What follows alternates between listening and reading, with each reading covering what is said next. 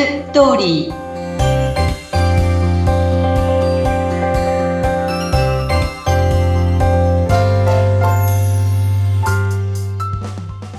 皆様こんにちは結婚相談所ライフツリーの和田光ですこんにちはインタビュアーの山口智子です和田さん2回にわたってすごく素敵なゲストの方をねそうなんですね伺いましたねかやっぱり浮かんできたキーワードは素直。ですよね。本当にこれ。これですね。で女性のゲストの方も男性のゲストの方もやっぱり両方ね、おあのお二方とも素直というのが、すごくキーワードだったなと。だから、こう、付き合っててもすごく気持ちがいいんですよね。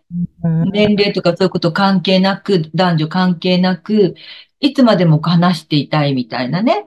ねそこ大切です。だから、今ね、まだ婚活中とおっしゃってましたけども、きっと、決まるの早いんだろうなって、ね、素人の私から見ても。うん、うん、うん、ね、そうですよね。うん。さて、じゃあ今日ははい。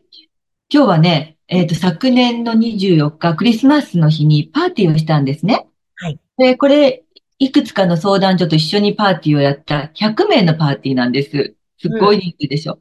うん、男性50名、女性50名で、で、男性は年収700万以上、もしくは上場企業っていう、あの、それが条件なんです。はい、これ、こんな条件で550人集めるっていうのはなかなか少ないですね。で、ましてや、こう、独身であるということ、それから年収証明書をちゃんと出すっていう、巷でそういうパーティーがあっても、もう既婚者もいっぱい入ってるし、もうあの、そんな年収なんて嘘だったりもするわけなんですけど、あの、今回のはちゃんとそういうこと証明、裏付けられたものをちゃんと見せていただくというパーティーだったので、安心して女性も参加できる。だから女性はあっという間に決まりましたね。参加人数は。うん。でね、私ね、このパーティーで、あの、相談所の、えっ、ー、と、男性、女性って、割とこう、女性は多か多かったんですけどね、男性はね、すごい少なかったんですね。でほとんどが、えー、この一緒にやってるあの相談所の中にパーティーを専門にやってる相談所があって、そこの男性の経営者なんですけど、その彼が割とこうパーティー会員の方を、えっ、ー、と、あの、なんていうの、参加させてしてくださったので、うん、なので、そういうパーティーによく出てる男の人たちが大半だった。うんうん、で、私はこのパーティーを見てつくづく感じたんですけど、あの、こういう人たちってもう自分からどんどん積極的に話をしに行けるんですね。で、この間、リッキーが言ってたのと、本当にまさにその通りだなと思ったのは、例えば一人でこう立ってる時に、普通の婚活パーティーだったらば、あそこに女性がいるので、あの、どうですかってこうアテンドしたりするんですよね。ところがね、このパーティーに関しては、その、どうですかって言ったら、あ、僕大丈夫ですって言って、お断りする方がやっぱいらっしゃるんですよ。で、なんでだろうなと思ったら、その、リッキーの言ってたように自分の気に入った人だけに話しかける。別にこう、一人でいる女の人に話したくないじゃないけど、だから、いらないわけですよ。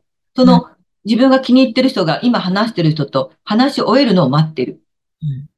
で、そうやってね、こう、あの、で、何回か、あの、チェンジするんですね。今お話ししてる人とあと5分で、えっ、ー、と、他の人に変わりますので、あの、今のうちに LINE 交換してくださいねって言って、まあ、LINE 交換して、その後、皆さん入れ替わって、また人と話しかける。で、それが、この人たちは普通にできるんですね。うんうんうん、ところがですね、結婚相談所に入っている、その、すごい年収の高い人たちは、できないんですよ。ほう。もうそれこそね、あの、首から僕は医者ですとか、僕は弁護士です。僕は2000万以上ありますっていうものをぶら下げてないと、なかなかその声をかけることが難しい。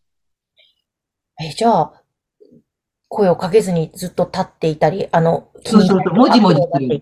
あ私が、まあ、あの、綺麗な人好きなんだからね、あそこにいるから声かけてきなさいよって言って、後ろから押すんだけど、押し返してくるのね。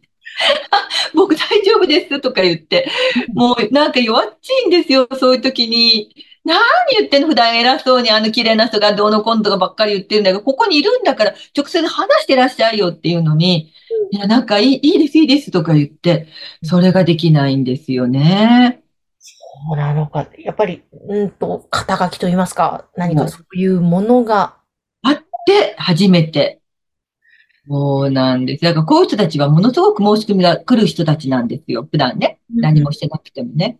だからお見合いは全然できるんだけれども、まあその先ですよね。先がまあいろいろと難しかったりするんだけど、でもこのパーティーに出てる人たちっていうのは、あの、まあ見た目もやっぱ自信もあるのかしらね。あの、服装もねお、しゃれな人も多いし、やっぱ喋るも上手だし、年齢的にも若く見える人たちも多かったので、まあそれなりにね、確かにまあモテそうな人たちもいるんだけど、だけど、40前後の人がたくさんいるってことは、やっぱ結婚してないわけじゃないですか。だから、そうやってパーティーに、こう、次々とパーティーに出る。うん。その繰り返しをしてる間に年を取ってるなっていう感じがあるので、そういう人はもう相談所に入ったらもう半年やら8ヶ月以内で決まるから、すごくもったいないなって思ったんですよね。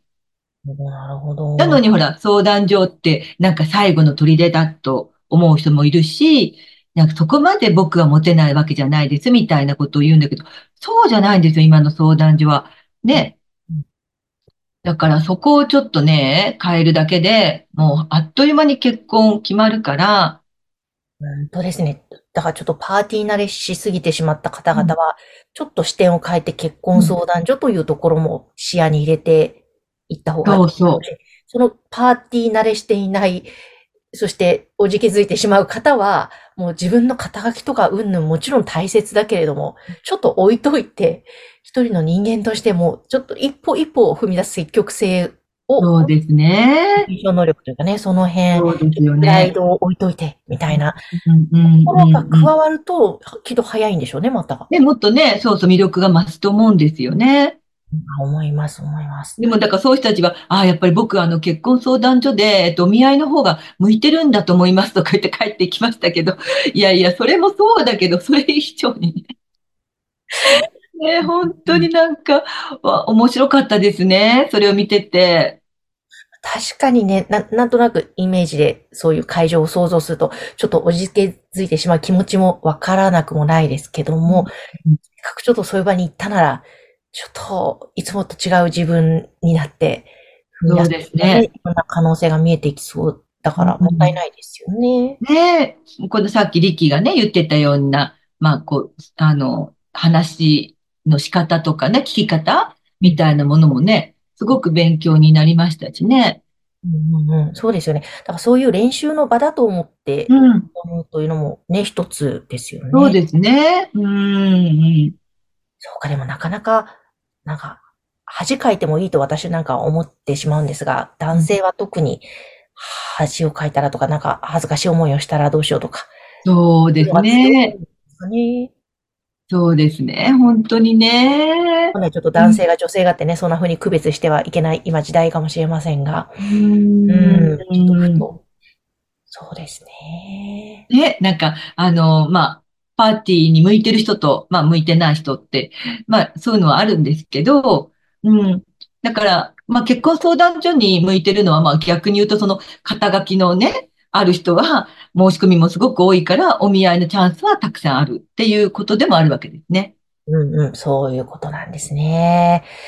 いや、じゃあ、でもね、本当結婚相談所でやっぱり頑張るって思ったならば、そこで。そうそうそうそう。頑張っていただいて。そうですね。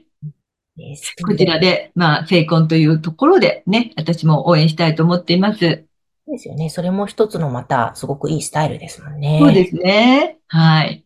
ということで、ちょっとリアルなお話、去年行われたばかりのそのパーティーで、はい。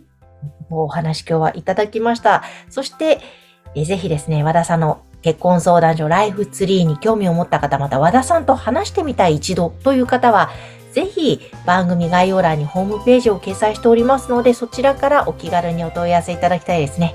はい、ぜひ、まあ、何でも質問でもいいので、どうぞ気楽にあのお問い合わせください。はい、お待ちしています。和田さん、今日もありがとうございました。ありがとうございました。